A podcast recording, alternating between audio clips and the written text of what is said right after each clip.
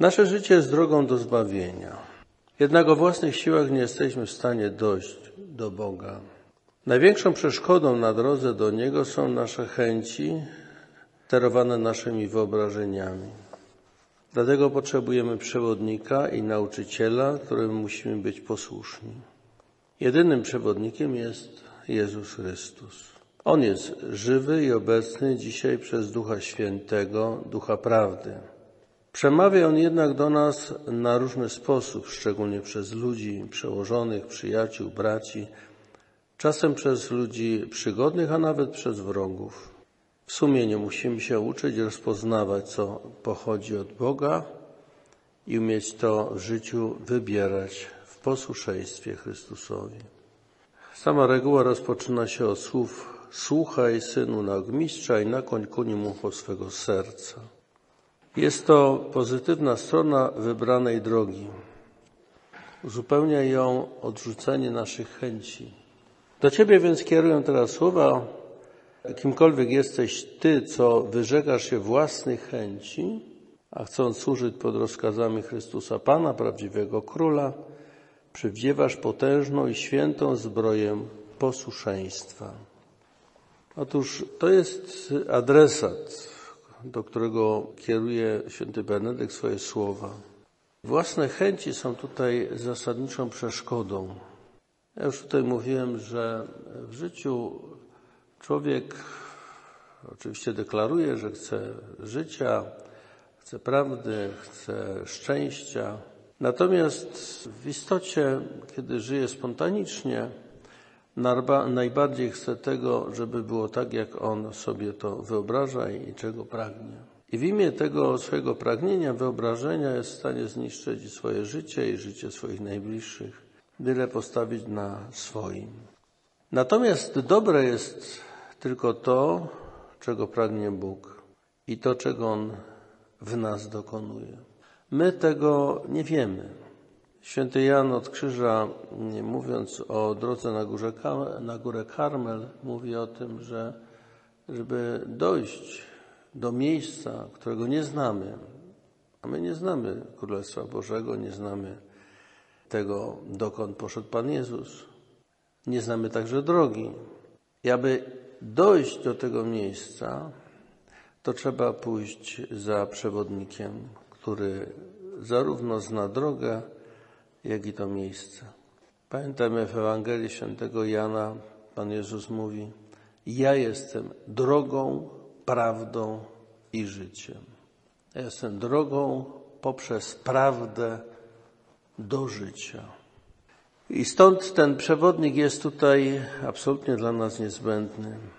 Ale jednocześnie z tym przewodnikiem musimy umieć się zdystansować do tych swoich pragnień, chęci. I y, to musi się wyrażać właściwie w każdej chwili. W każdej chwili strzec swego postępowania. I to właśnie od tej strony, żeby nie, nie chodzić za własnymi chęciami. Y, czasami mówi się w życiu o takim sakramencie chwili. Co to jest? Sakrament to jest misterium, którym realizuje się poprzez widzialny znak coś, czego, do czego on odnosi. I nasze życie ma taki charakter, powiedziałbym, quasi sakramentalny. Pan Jezus to wyraża na przykład w tym powiedzeniu, coście uczynili jednemu z tych moich braci najmniejszych, mnieście uczynili. I ci ludzie, którzy są na sądzie, potem się dziwią, jak to? Kiedy myśmy Tobie coś zrobili? No wtedy, kiedy uczyniliście jednemu z tych najmniejszych. To, co czynimy tutaj na ziemi, ma, jak się okazuje, o wiele głębszy charakter. Jeżeli tu i teraz jesteśmy autentycznie y, przytomni, kiedy y, tu i teraz, robiąc to, co robimy, robimy w świadomości y, robienia tego przed Bogiem, to rzeczywiście nabiera to zupełnie bardzo głębokiego charakteru. I ćwiczenie się w tym nieustannym byciu obecnym przed Bogiem jest tym podstawowym ćwiczeniem, o którym już wspomniałem. Natomiast święty Benedykt zaleca odrzucać wszelkie własne pożądania, nawet wtedy, gdy one są dobre. Mówi o tym wprost w rozdziale o pokorze. Czynić własną wolę zabrania nam Pismo Święte słowami powstrzymaj się od Twoich pożądań. Podobnie też prosimy Boga w modlitwie, by Jego wola w nas się wypełniła. Słusznie nas zatem uczą, byśmy nie czynili własnej woli. W ten sposób unikamy tego niebezpieczeństwa, o którym mówi Pismo Święte. Jest droga, co zdaje się słuszna, a w końcu prowadzi do śmierci. Lękamy się również tego, co zostało powiedziane o niedbałych. Zepsuci są i stali się występni w swoich chęciach. W tej naszej czujności bycia przytomnym tu i teraz musimy być otwarci na wezwanie do życia. Droga jest takim coraz y, y, głębszym poznawaniu prawdy, tego, jak właściwie Bóg ukazuje się nam poprzez nasze życie. W miarę postępowania tą drogą coraz zdobywamy coraz lepsze wyczucie, co jest Boże, a co, co jest tylko nasze, co jest tylko naszymi chęciami. I w ten sposób uwalniamy się stopniowo od naszych fałszywych wyobrażeń i oczekiwań. My musimy się uczyć stopniowo rozpoznawać tego, to wezwanie. Y, mówiliśmy tutaj już o tym, że życie da się poznać właściwie po owocach, po samym życiu. I widzimy, że zrobiliśmy coś i to daje nam pokój, daje nam jakąś radość. To znaczy, że ten wybór był dobry. Natomiast jeżeli pojawia się złość, zazdrość, taka gnuśność, to znaczy, że to nie jest dobre. Ten wybór nie był dobry i to, cośmy zrobili, nie było dobre. I kiedy ja ludziom mówię, wiecie, że to, co dobre, naprawdę poznaje się po owocach, no to oni e, odzywają się i mówią, no tak, ale ja chcę wiedzieć przed czynem, co wybrać. Muszę to wybrać przed, wtedy, kiedy dokonuję wyboru, a nie potem się przekonać, jak to wyszło. No wtedy e, mówię tym ludziom, no dobrze, a jak długo żyjecie? I każdy czyn, który podejmujecie, to jest takie, taka ruletka. Na ile przytomnie żyjecie? My w życiu wybieramy bardzo często, podejmujemy takie czy inne decyzje. I teraz, jeżeli żyjemy przytomnie i, i obserwujemy siebie i swoje życie, no to w krótkim czasie zaczynamy, zaczynamy rozpoznawać jakiś wybór dokonany nas, przez nas, prowadzi do dobrych owoców albo przynosi złe owoce. I powinniśmy się tego uczyć. I stopniowo, im dłużej żyjemy, im więcej mamy doświadczenia, tym łatwiej potem już na przyszłość y, jesteśmy w stanie rozpoznać. I właściwie, kiedy żyjemy naprawdę przytomnie, to 99% tych naszych decyzji, które mamy podjąć, My już z góry wiemy, co z tego wyjdzie, bo wyrabia się w nas doświadczenie i intuicja, która nam pozwala to powiedzieć. Ale żeby tak było, musimy, musimy żyć przytomnie, patrząc, co robimy i jakie są tego konsekwencje, jakie są owoce. Na tym polega właśnie mądrość ludzi dojrzałych, dorosłych w przeciwieństwie do naiwności często młodych ludzi, którzy nie mają doświadczenia. I teraz trzeba pamiętać, że my podejmując decyzje zawsze mamy jakieś intencje, jakąś, jakieś e, zamiary. I tak czy inaczej my idziemy za czymś, za czymś, coś nas prowadzi. E, najgorsze są e, jednocześnie takie, powiedziałbym, ukryte autorytety. Często to jest na przykład moda dla młodych ludzi. Zresztą nie tylko dla młodych, dzisiaj to i dla starych. Y, ta moda, która po prostu gdzieś ścieka y, pcha. Jest jakiś taki panujący styl, panująca jakaś takie tendencja i ludzie za tym idą. Nie wiedząc o tym, że są sterowani. I właśnie takie anonimowe autorytety są najbardziej, y, powiedziałbym, y, zgubne, są najbardziej no, bezwzględne i, i, te, i człowiek, który myśli, że to, co robi, robi spontanicznie, swojej wolności, robi pod dyktando, bardzo ścisłe dyktando y, właśnie takich autorytetów autokratycznych, które po prostu nie pozwalają co innego. Natomiast kiedy człowiek żyje przytomnie i, i, obserwuje to, co wybiera, dlaczego wybiera i jakie są z tego owoce, stopniowo uczy się wybierania, rozpoznawania. Y, dlatego w naszym życiu niezmiernie ważne jest to świadome przeżywanie y, swoich wyborów. O jakiego mistrza chodzi? Oczywiście y, jedynym mistrzem jest Jezus Chrystus. To jest, to jest taka prawda fundamentalna. Natomiast jak tego mistrza w swoim życiu odczytywać? Y, bardzo ważne jest to, żebyśmy y, sami się nie uważali za mistrzów duchowych. Pan Jezus bardzo wyraźnie to mówi w Ewangelii. Wy nie pozwalajcie nazywać się rabbi, albowiem jeden jest wasz nauczyciel, a wy wszyscy braćmi jesteście. Nie chciejcie również, żeby was nazywano mistrzami, bo jeden jest tylko wasz mistrz, Chrystus. Ale Jezus dzisiaj nie jest obecny tak, jak był obecny dwa tysiące lat temu, kiedy chodził z uczniami, kiedy oni mogli do Niego podchodzić, spytać. Dzisiaj On jest obecny przez Ducha Świętego, Ducha Prawdy. Pamiętamy podczas ostatniej wieczerzy powiedział takie słowo: Pożyteczne jest dla Was moje odejście, bo jeżeli nie odejdę, paraklet nie przyjdzie do Was. Jeżeli odejdę, to poślę go do Was. Jeszcze wiele mam Wam do powiedzenia, ale teraz znieść nie możecie. Gdy zaś przyjdzie On, Duch Prawdy, doprowadzi Was do całej prawdy, bo nie będzie mówił od siebie, ale powie wszystko, cokolwiek usłyszy i oznajmi wam rzeczy przyszłe. On mnie otoczy chwałą, ponieważ z mojego weźmie i wam objawi. Otóż proszę zobaczyć, że w, tym, w tej wypowiedzi Pana Jezusa zawiera się właśnie taki klucz do zrozumienia, na czym polega pójście za Chrystusem.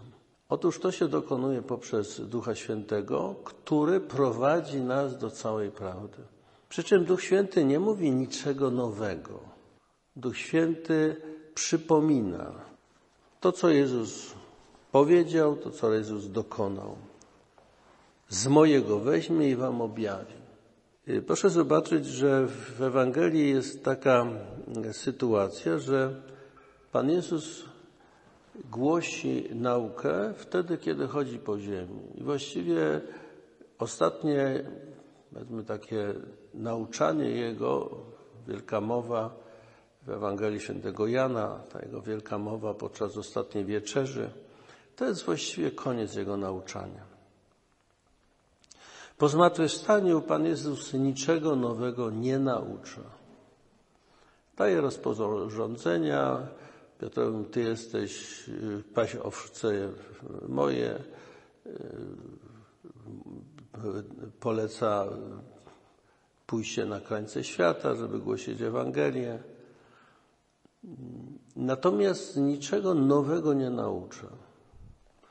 Więc y, jakby ta edukacja uczniów skończyła się na ostatniej wieczerzy. Ale kiedy Pan Jezus oddał się w ręce straży arcykapłana, potem przeżył całą mękę i został ukrzyżowany, uczniowie się kompletnie załamali. I dopiero trzeba było zmartwychwstania i zesłania Ducha Świętego, żeby zaczęli coś rozumieć. Przy czym niczego nowego już nie usłyszeli. Było oczywiście to wydarzenie krzyża. Ale z nauki Pana Jezusa niczego nowego nie usłyszeli. Co było potrzeba? Odkrycia właściwego sensu tego, co Pan Jezus powiedział i co zrobił. I to jest praca Ducha Świętego, który nam odsłania prawdę tego, co się wydarzyło w osobie i w działalności Pana Jezusa. Y, zauważmy, że ta nauka Pana Jezusa nie jest intelektualnie trudna. To na przykład wychodzi w przypadku y, Trzykrotnie Pan Jezus mówi o tym, że zostanie wydanie w ręce pogan, oni go zabiją, ale trzeciego dnia zmartwychwstanie. Więc od strony treści intelektualnej, no to nie jest to jakaś trudna nauka, zapowiedź pewnych faktów, które nastąpią. Natomiast uczniowie kompletnie tego nie przyjęli. Dlaczego? Nie dlatego, że to jest intelektualnie trudne, tylko dlatego, że im to w ogóle nie pasowało. I absolutnie sobie nie wyobrażali, że może być taki scenariusz wydarzeń. Nie dlatego, że to było zbyt trudne do zrozumienia, to co powiedział Pan Jezus, tylko dlatego, że oni tego nie chcieli. To są właśnie te przeszkody związane z tymi własnymi chęciami i wyobrażeniami. No, podobnie było z tym umyciem nóg e, apostołom. Nie? Piotr mówi, ty nigdy mi nóg nie będziesz umywał. Nie wyobrażał sobie, że jego mistrz nauczyciel może mu obmywać nóg, nogi, że może wykonywać czynność e, sługi, niewolnika. To mu się w głowie nie, myśl, nie mieściło. I teraz proszę zobaczyć, że odkrywanie prawdy, którą Pan Jezus przyniósł, nie polega na jakichś, ja wiem, wyjątkowych refleksjach z używaniem całej filozofii, subtelności intelektualnej, tylko chodzi o przełamanie swoich różnych oporów, e, schematów, które mamy i prostocie przyjęcia tych słów, które Pan Jezus powiedział w prostocie. I umiejętność odczytania w tym wszystkim tej ogromnej miłości Boga do nas. Właściwie to na tym polega. To, że Mesjasz zostanie wydany w ręce poganom, proszę zobaczyć, y, jaka jest trudność na przykład dla y, Żydów do dzisiaj. Jeszcze o tym chciałem też powiedzieć, ewentualnie w osobnej konferencji, ale y, otóż dla Żydów krzyż jest bluźnierstwem. Dlaczego? Dlatego, że w Księdze Powtórzonego Prawa pisze przeklęty, kto zawisł na drzewie. Jeżeli my mówimy, że Mesjasz żydowski został ukrzyżowany, czyli zawisł na drzewie, to mówimy, że Mesjaszem żydowskim jest ktoś, kto jest przeklęty przez Boga. I oni są nie do przyjęcia, to jest dla nich. Ta ich wyobraźnia religijna, jaką mają, wyuczoną, nie pozwala im przejść, przekroczyć tej bariery oporu. Bo gdyby przekroczyli tą barierę, to by zupełnie inaczej widzieli. I zobaczyli w tym geście, tak my to widzimy, to miłość do końca, to prawdziwe objawienie się Boga, kim On jest dla nas, kim my jesteśmy dla Niego. I w, w, tej naszej drodze do Boga my musimy przekraczać takie bariery, takie, takie swoje mniemania, wyobrażenia, bo Bóg jest inny. Jak przychodzi, przychodzi inaczej niż byśmy chcieli. Ale przychodząc inaczej wskazuje na o wiele większą głębię. Taki inny przykład z Ewangelii. Już o tym mówiłem że y, kiedy przychodzi ta delegacja rodziny z Maryją i, i, z jego braćmi do niego i chcą z nim rozmawiać, prawdopodobnie chcieli go powstrzymać, bo uważali, że szaleje. On mówi, jak też jest moją matką, którzy są bracia. I mówi, oto ci, którzy słuchają Słowa Bożego i wypełniają. W naszych jakichś konwencjach to by się mówiło, no jakżeż on mógł powiedzieć, tak zlekceważyć, odrzucić matkę. To tak, tak potocznie to można tak widzieć, że ta, to tak wyglądało. Ale po wiekach święty Augustyn powiedział, że Maryja o wiele bardziej była matką Jezusa przez to, że była służebnicą pańską, niż przez to, że go urodziła fizycznie. Zrozumiał właściwy sens tego. Pan Jezus wskazał na właściwą głębię i wielkość Maryi w ten sposób.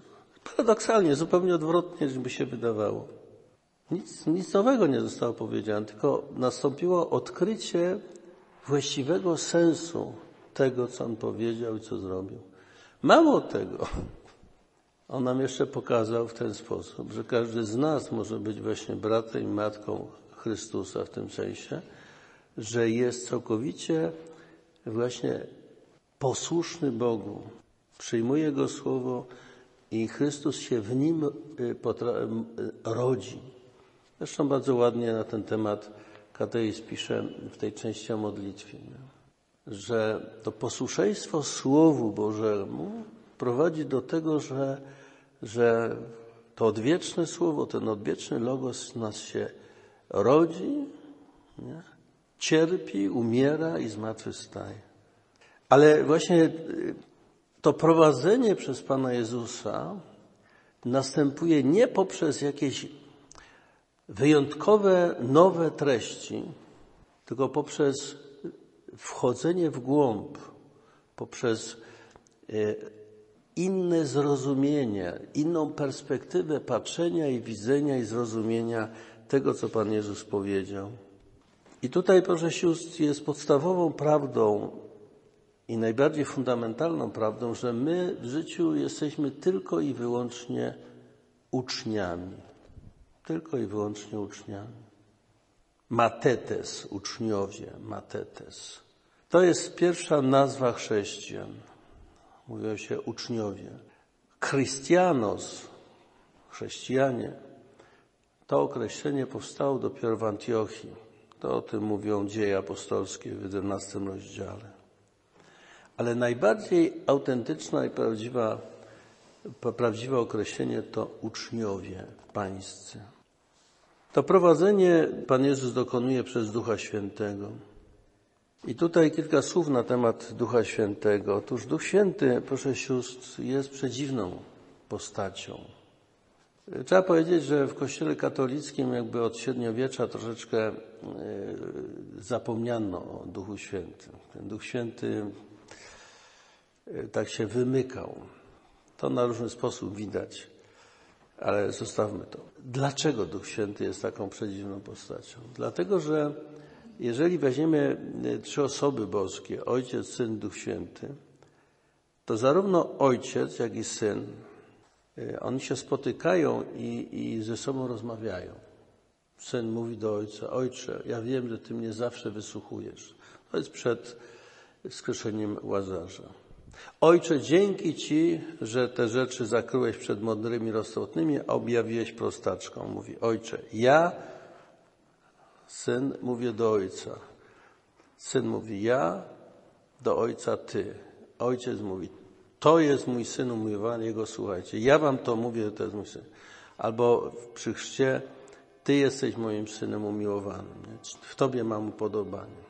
Więc y, ta relacja i, i, dialog ojca z synem jest nam udzielony. Oczywiście syna łatwiej nam poznać, bo on bezpośrednio mówi. Nie? On y, jako człowiek występuje i, i mówi w pierwszej osobie. Ale zarówno syn, jak ojciec w tej pierwszej osobie mówi. Duch Święty nigdy nie mówi ja.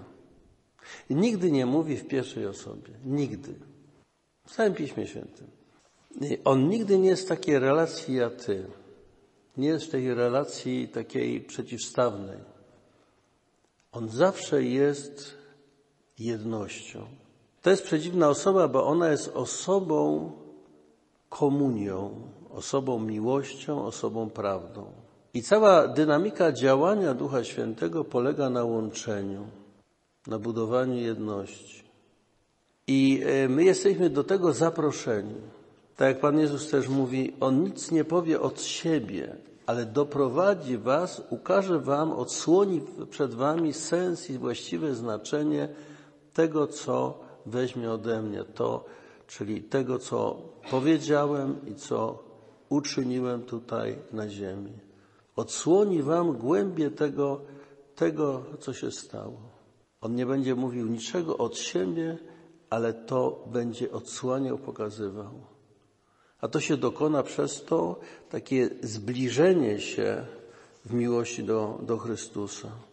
I teraz, proszę sióstr, y, y, w Biblii jest kilka takich fragmentów, które wskazują na to, że Bóg nas w sposób szczególny obdarzył. Obdarzył y, takim światłem. W prologu do Ewangelii Jana czytamy, była światłość prawdziwa, która oświeca każdego człowieka, gdy na świat przychodzi. Ta światłość prawdziwa to jest ten odwieczny logos. Oświeca każdego człowieka, gdy na świat przychodzi. E, w Księdze Mądrości Syracha w 17 rozdziale mamy taki fragment, w którym e, czytamy, że Bóg umieścił swoje oko w sercu człowieka, aby ten mógł rozpoznać wielkość Jego dzieł.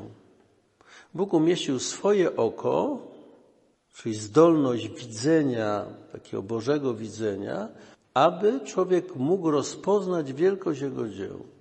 I Pan Jezus do tego nawiązuje szereg razy w Ewangelii. Gdybyście rzeczywiście byli dziećmi Boga, to byście im nie poznali. Do Filipa mówi, kto mnie widzi, widzi Ojca. I to jest wyraźne, wyraźnie nakierowane właśnie na ten dar w sercu każdego człowieka. Każdy z nas ma zdolność widzenia czegoś, czego nie widać, co jest od Boga. Ale to trzeba umieć, y, powiedziałbym, w sobie ożywić, uruchomić. Bo żyjąc y, tak spontanicznie, y, z chwili na chwilę, ciągle zajmując się nowymi rzeczami, w ogóle jakby ignorujemy to.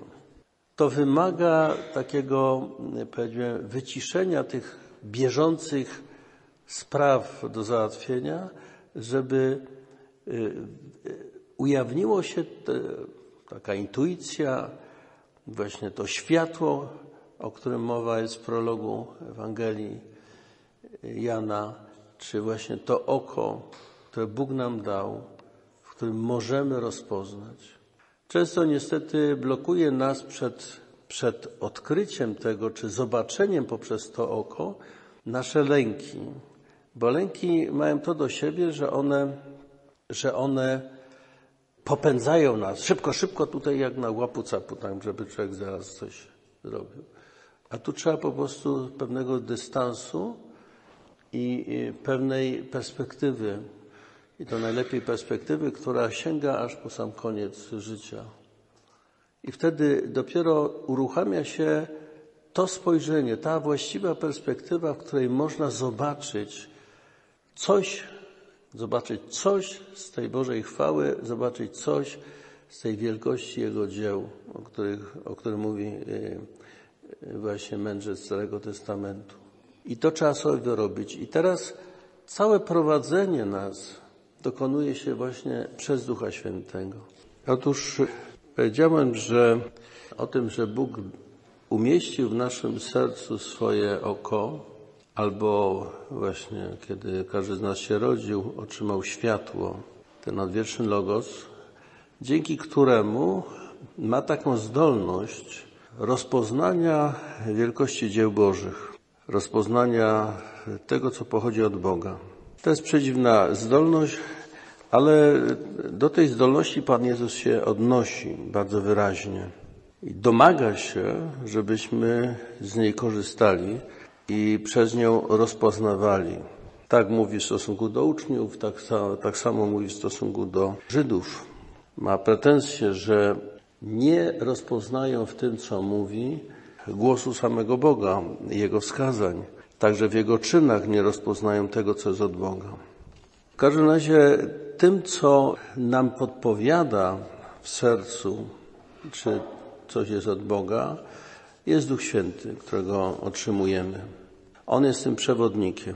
I właściwie trzeba powiedzieć tak, że cokolwiek spotykamy w życiu, poczynając od, słyszymy jakieś wypowiedzi, ale także sytuacje jakieś, które spotykamy, każda sytuacja niesie w sobie jakieś wezwanie, jakiś sens. E, tutaj ta przypowieść o miłosiernym Samarytaninie jest klasycznym przykładem. Przecież kiedy kapłan czy lewita, a potem Samarytanin przechodził koło tego pobitego człowieka, nie padło ani jedno słowo, ale sytuacja była jasna. i niosła w sobie wezwanie. Trzeba pomóc temu człowiekowi. I teraz w zależności od tego, jak my reagujemy na tą sytuację, za jakim wezwaniem pójdziemy, bo z jednej strony e, jest to wezwanie sumienia. Tak, czytamy w Ewangelii o tym Samarytaninie, że wzruszył się głęboko. To wzruszenie głębokie podziło e, sumienia. To głos sumienia, głos Boga w nas. Ale kapłani Lewita, którzy przeszli obok, też słyszeli ten głos, ale musieli sobie jakoś uzasadnić, jakiś lęk się w nich pojawił, troska o swoje dobro i musieli sobie to jakoś wytłumaczyć i gdzieś tam pójść, minąć obojętnie. I teraz w zależności od tego, co człowiek wybiera, za czym pójdzie, za jakim głosem, staje się, tak ta przypowieść powiedziała, albo staje się bliźnim tego człowieka, nawet wtedy, kiedy formalnie Samarytanin, pamiętamy, to klasyczny wróg Żydów. Formalnie był właśnie kimś wrogim, był wrogiem, albo formalnie był no, pobratymcem, był z tego samego narodu, doskonale znającym prawo i właściwie powinien pomóc. W zależności od tego, jak człowiek y, postępuje, staje się bliźnim albo obojętnym, a nie według tego, jakby to e, wynikało z pochodzenia, przynależności narodowej, czy jakiejś rodzinnej, czy jakiejkolwiek innej. To od nas zależy, za czym pójdziemy. W ogóle schemat poznania w nas, poznania prawdy, jest taki, że kiedy do nas przychodzi jakiś głos, ja też do sióstr mówię jakieś treści, i teraz siostry słuchając tego, muszą to jakby słuchać w swoim sercu i czują, czy to słowo, to co tutaj, to co staram się tutaj powiedzieć, jest zgodne z tym, co, co, co, co głosi Ewangelia, czy nie. I dopiero wtedy, kiedy widać jakąś harmonię między jednym i drugim, tę prawdę przyswajamy sobie, przyjmujemy za swoją i ona staje się wewnętrzną naszą treścią. To zależy właśnie od tego rozpoznania, zrozumienia, przyjęcia, harmonii pomiędzy tym, co widzimy, co spotykamy, a tym wewnętrznym głosem. Dopiero jak one się spotkają ze sobą, ta prawda staje się naszą prawdą. I w tym momencie trzeba widzieć to, tą pretensję Pana Jezusa do Żydów. Mówi tak w ósmym rozdziale Ewangelii Jana. Dlaczego nie rozumiecie mojej mowy? Bo nie możecie słuchać mojej nauki. Wy macie diabła za ojca i chcecie spełniać pożądania waszego ojca. Od początku był on zabójcą i nie wytrwał w prawdzie, bo prawdy w nim nie ma.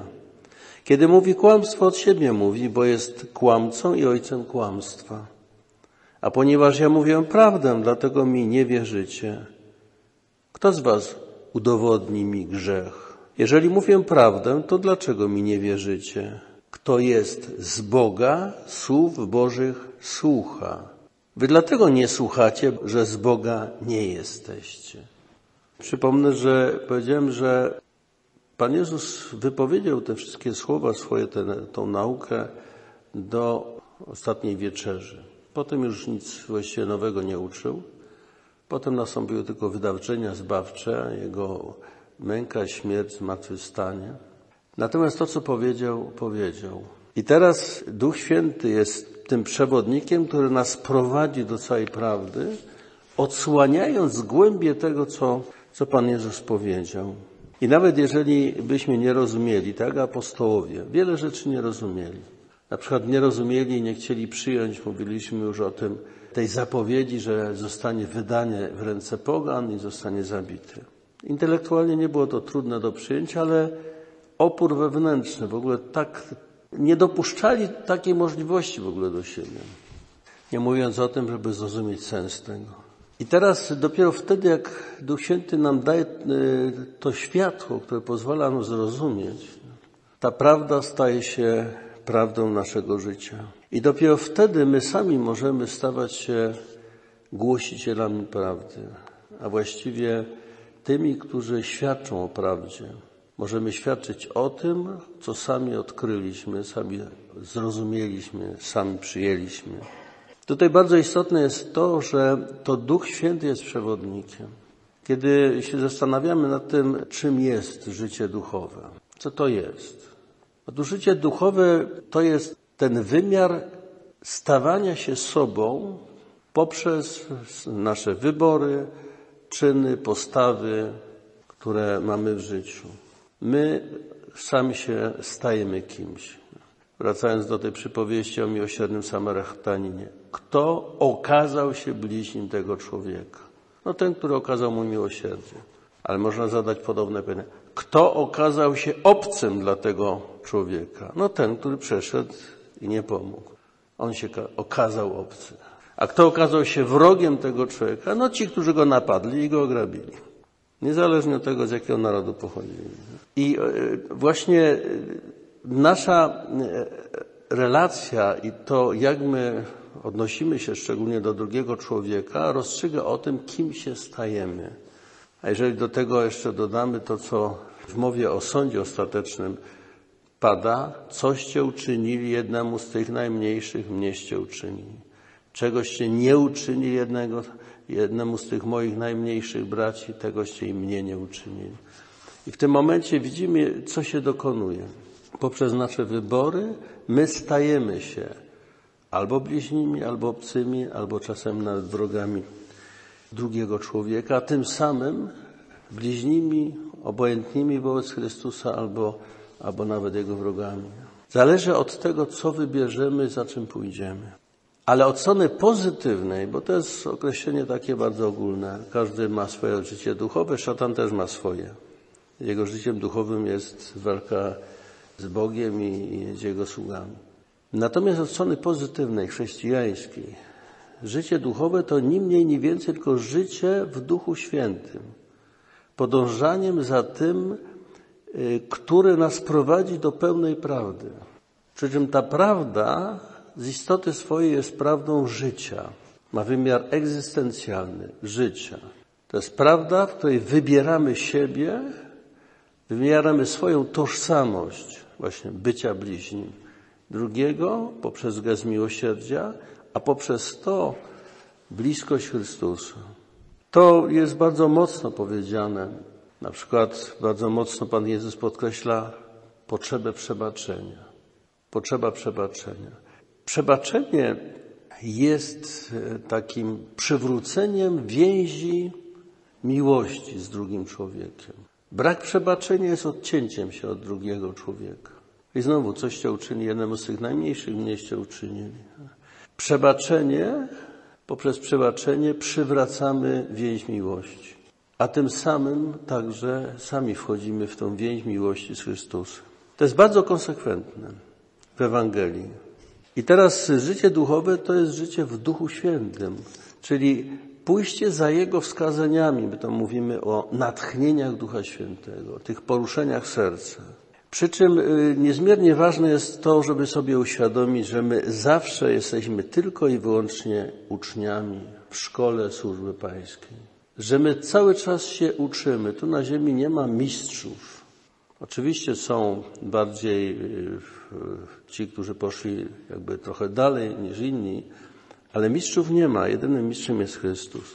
Natomiast od strony praktycznej jest tak, że my jednak korzystamy z przewodnictwa innych. Prosimy innych o to, żeby nam pomagali. I to jest charakterystyczne, że inaczej niż w przypadku Chrystusa, bo Chrystus sam wybiera. Ja sam was wybrałem.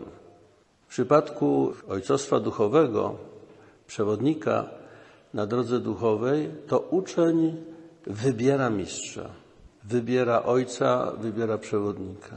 I to jest charakterystyczne.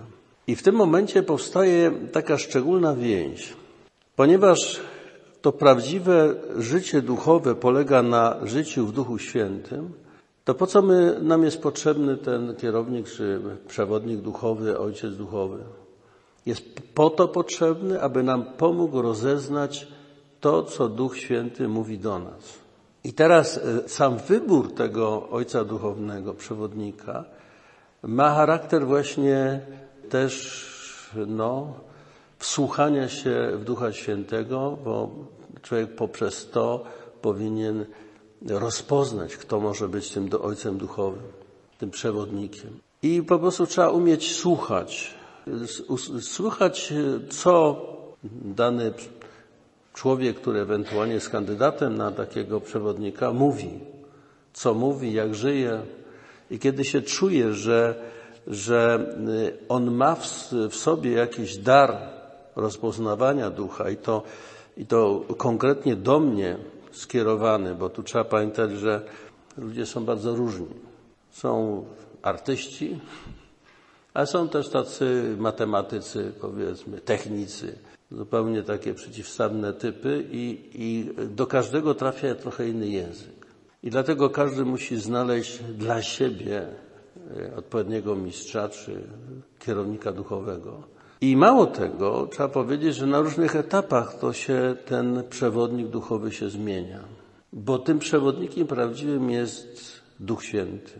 I w pewnym momencie wyczerpuje się jakby to wspólne wędrowanie z, z kimś konkretnym i trzeba zmienić na kogoś innego. Niemniej istotne jest tutaj zawsze wy, y, właściwe wybranie tego duchowego przewodnika. I tutaj uczeń musi mieć pierwszy charyzmat rozeznania. Kto może mieć słowo, że tak powiem, od Boga, kto może dobrze pomagać, rozeznać mi to, co jest od Ducha Świętego. I wtedy, kiedy y, ten uczeń przychodzi i prosi o, o, o to prowadzenie duchowe, to zarówno ten prowadzący, jak i uczeń powinni razem wsłuchiwać się w Ducha Świętego. Całe, całe prowadzenie duchowe na tym polega, żeby się wsłuchać w Ducha Świętego. Co Duch mówi do Kościoła, co Duch mówi do, do nas samych. I to wspólne wsłuchiwanie się jest tutaj istotne. Ale w związku z tym ja zwracam uwagę na to, że to jest bardzo ważna rzecz, że prowadzenie duchowe nie jest prostą dyscypliną, podległością, bezwzględną podległością swojemu przewodnikowi duchowemu. Dlatego, że ten przewodnik duchowy jest także człowiekiem, jest ułomny. Często ma swoje jakieś przyzwyczajenia. Natomiast Pan Jezus wyraźnie mówi o tym, i to jest podstawowa prawda, że każdego prowadzi inną drogą, inaczej. I ten przewodnik duchowy musi to respektować. Prowadzenie duchowe nie polega na jakby kierowaniu się jakimiś schematami z góry zadanymi, wyuczonymi jakimiś powiedzmy schematami tam etapów duchowych, jakichś zasad funkcjonowania, na przykład, na przykład tak czasami bywa z modlitwą, że niektórzy przewodnicy mówią, co trzeba zrobić. No i w punktach, zresztą tak to u nas funkcjonowało, w punktach się mówi, co trzeba zrobić, żeby się dobrze modlić. Pierwsze to, tamto, potem z tego to wynika, a z tamtego tamto i wtedy uzyskasz to czy tamto. No i, i, i to w ten sposób. Na to e, właśnie John Chapman, którego myśmy kiedyś wydali w wydawnictwie, e, w listach o modlitwie mówi módl się tak, jak potrafisz. Nie staraj się modlić tak, jak nie potrafisz. To, że komuś akurat ta modlitwa pasuje i, i mu to dużo daje, może to być nawet 90% ludzi, to im to pasuje, ale niekoniecznie to pasuje wszystkim. I jest tych 10% czy ileś tam procent, którzy, dla których ten rodzaj modlitwy jest martwy. Nic im nie daje. Módl się tak, jak potrafisz. I to samo dotyczy prowadzenia. Ten kierownik duchowy musi zrozumieć, że on nie ma powiedzieć swojego modelu w tym, który do niego przyszedł, tylko powinien pomóc mu rozpoznać ten głos ducha, który do niego jest skierowany. I też dlatego posłuszeństwo nasze zawsze musi iść przed sumieniem. I to jest zasada też moralna, ogólna zasada moralna w Kościele. W Kościele się mówi, że, że posłuszeństwo, wszystko co mamy do zrobienia, musi przejść przez sumienie. I to sumienie jest względnie absolutnym kryterium y, rozstrzygającym o naszym postępowaniu. Nie ktoś, ale sumienie. Nawet gdyby to był papież, żeby nam nakazał coś, co odczytujemy jako niezgodne z sumieniem, mamy iść za sumieniem, a nie za tym, co mówi ten autorytet. Co nie znaczy, że ten autorytet jest, możemy lekceważyć. Wręcz przeciwnie. Wtedy, jeżeli taki konflikt istnieje, naprawdę trzeba się bardzo mocno zastanowić, czy przypadkiem to, co biorę za sumienie, nie jest moim, moją zachcianką. Bardzo mocno się trzeba nad tym zastanowić. I to trzeba rzeczywiście porządnie zweryfikować. Bo w związku z sumieniem to też trzeba by było powiedzieć kilka słów. To nie jest taka prosta sprawa. Bardzo wiele głosów w nas podszywa się pod sumieniem. Podszywa się pod sumieniem. analiza na początku, no, 100 lat temu mniej więcej, odkryła to, tą strukturę w nas, którą nazwano superego. Superego to jest, to jest taka e, w nas struktura, która e, mówi, to wolno, tamtego nie wolno. Ona wymusza w człowieku pewne działania. Pewnych rzeczy się nie robi i nie wolno robić, a pewne się robi. Tylko, że akurat to superego się zmienia z, z epokami. Można to widzieć, jak to się zmienia. Przecież, no, głupia sprawa, choćby z modą. No, jak się widzi, jak chodzą ludzie dzisiaj ubrani, i gdyby tacy ludzie wyszli 100 lat temu na ulicę, to by po prostu ich chyba zlinczowali po prostu. No. Bo takich rzeczy się nie robi, no wtedy by tak to wychodziło. A dzisiaj to akurat jest modne. Więc y, te robi się, nie robi się, to są takie pewne struktury, y, które wypracowano w społeczeństwie i y, wyuczono dzieci. Ale to nie jest sumienie. To nie jest tak. To nie jest sumienie. To są pewne takie zewnętrzne struktury, natomiast one wymuszają i jakby od środka czeka zmuszają do robienia czegoś tak, a nie inaczej. I tutaj jest znowu problem rozeznania. Ja tylko powiem krótko na ten temat. Bardzo krótko, najkrócej jak można. Otóż proszę pamiętać, że głos Boga, choćby był najbardziej przeciwny czym naszym pragnieniom, dążeniom, Zawsze w efekcie w tym głosie jest ratowanie życia. Chodzi o życie. Pragnienie, abyśmy żyli. I y, to bardzo łatwo można sobie odkryć właśnie przez działanie sumienia, że jeżeli człowiek się buntuje przeciwko sumieniu swojemu głosowi, bo to dużo kosztuje, bo się skompromituje, bo co inni powiedzą i tak dalej, a jednak zrobi zgodnie z tym głosem, to efektem jest takie poczucie, że człowiek zrobił to, co trzeba było zrobić. Ma w sobie pokój i takie, takie, taką satysfakcję, że zrobił to, co trzeba było zrobić. Natomiast jeżeli ulega temu superego, albo skrupułom na przykład, albo kompleksom, które też są głosem wewnętrznym, które naciskają na niego, to potem ma niesmak taki. Ma niesmak z tego, co zrobił. Czuje się jak właśnie jakby stchórzył, albo jak, e, no w każdym razie uległ jakimś naciskom, jakimś nieautentycznym dla siebie żądaniom. I sobie czuje się nieswojo. To pokazuje, jak głos sumienia, tym samym głos Ducha Świętego, zawsze na celu ma e, życie i buduje życie, przynosi dobre owoce. I potem się poznaje ten głos sumienia. I teraz w tym prowadzeniu duchowym, także we wspólnocie, istotne jest to, żebyśmy się wsłuchiwali to, co jest od Ducha Świętego. Ten, e, e, to, co przychodzi od Ducha Świętego, niestety często bywa no, takie paradoksalne. Zwracam uwagę na doświadczenie ludzi w Biblii.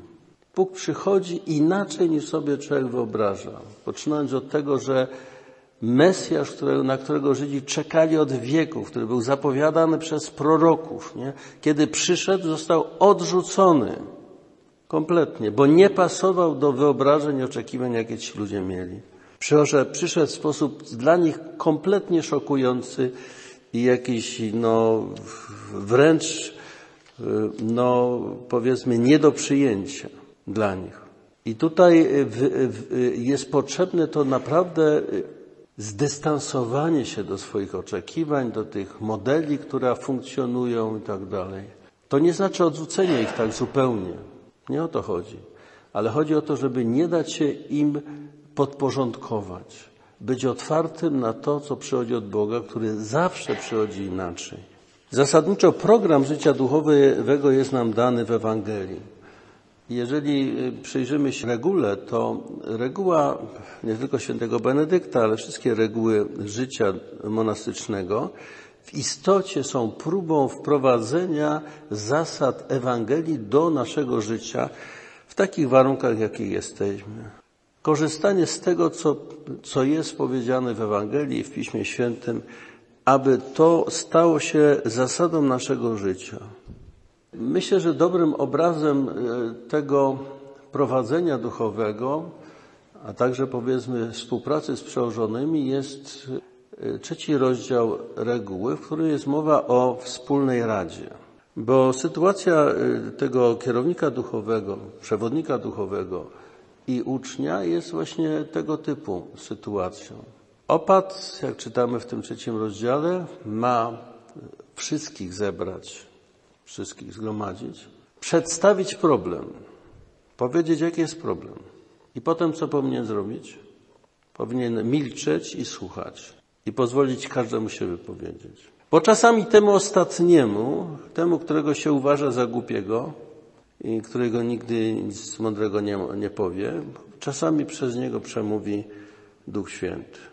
Opat się powinien skupić w słuchaniu i pozwolić Duchowi Świętemu, żeby mu powiedział, to jest mądre.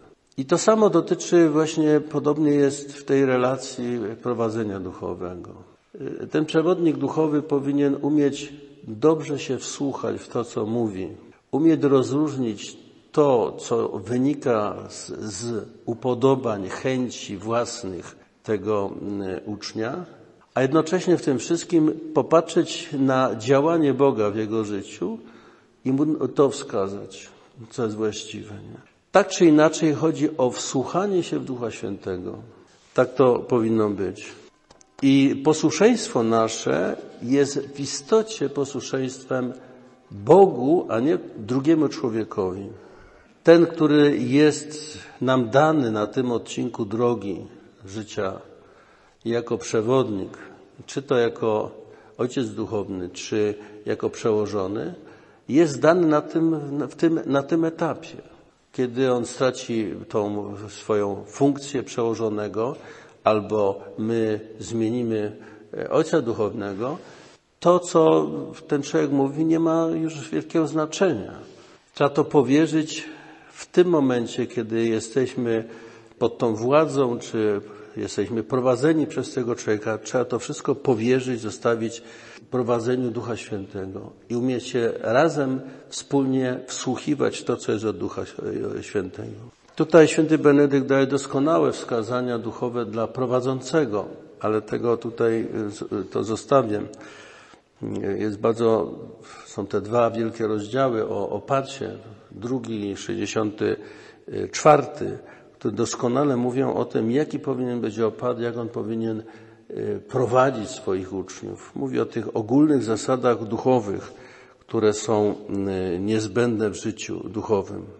I to myślę, że to trzeba po prostu przeczytać. Natomiast nowością w regule w stosunku do innych e, reguł jest to, że mm, święty Benedykt dopuszcza dialog z przełożonym.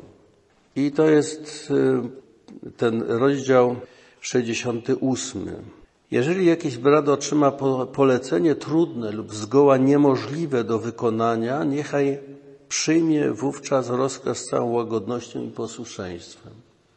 Znaczy, y, nie powinien na to reagować od razu protestem i, i, i złością, ale powinien pozwolić, żeby to polecenie jakby usłyszeć dobrze, bo często jest tak, że w naszym nastawieniu na e, wsłuchaniu od razu jest jakieś takie kryterium odrzucające i wtedy my nawet nie rozumiemy dobrze polecenia, ale już jest nie.